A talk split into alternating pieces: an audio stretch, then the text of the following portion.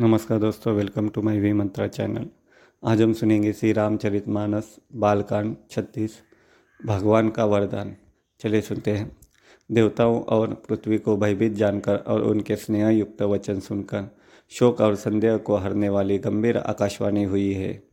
हे मनु, मुनि, सिद्ध और देवताओं के स्वामी डरो मत। तुम्हारे लिए मैं मनुष्य का रूप धारण करूँगा और उदार, पवित्र सूर्यवंश में अंश सहित मनुष्य का अवतार लूँगा।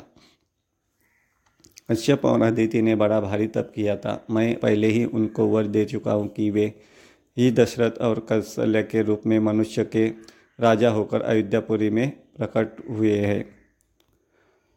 उन्हीं के घर जाकर मैं रघुकुल में श्रेष्ठ चार भाइयों के रूप में अवतार लूँगा। नारद के सब वचन मैं सत्य कराऊँगा और अपनी पराशक्ति के सहित अवतार लूँगा।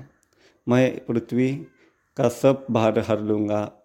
हे देवरुंद तुम निर्भय हो जाओ। आकाश में ब्रह्म की वाणी को कान से सुनकर देवता तुरंत लौट गए। उनका हृदय शीतल हो गया। तब ब्रह्मा जी ने उन पृथ्वी को समझाया। वह भी निर्भय हुई और उसके जी में भरोसा आ गया। देवताओं को यही सिखा कर ही महानरों का शरीर धर धर कर तुम लोग पृथ्वी पर जाकर भगवान के चरणों की सेवा करो। ब्रह्मा जी अपने लोक को चले गए। सब देवता अपने अपने लोक को गए। पृथ्वी सहित सबके मन को शांति मिली। ब्रह्मा जी ने जो कुछ आज्ञा दी, उससे देवता बहुत प्रसन्न हुए और उन्होंने देर नहीं की। गिरित तरुण पृथ्वी पर उन्होंने वानर देह धारण की।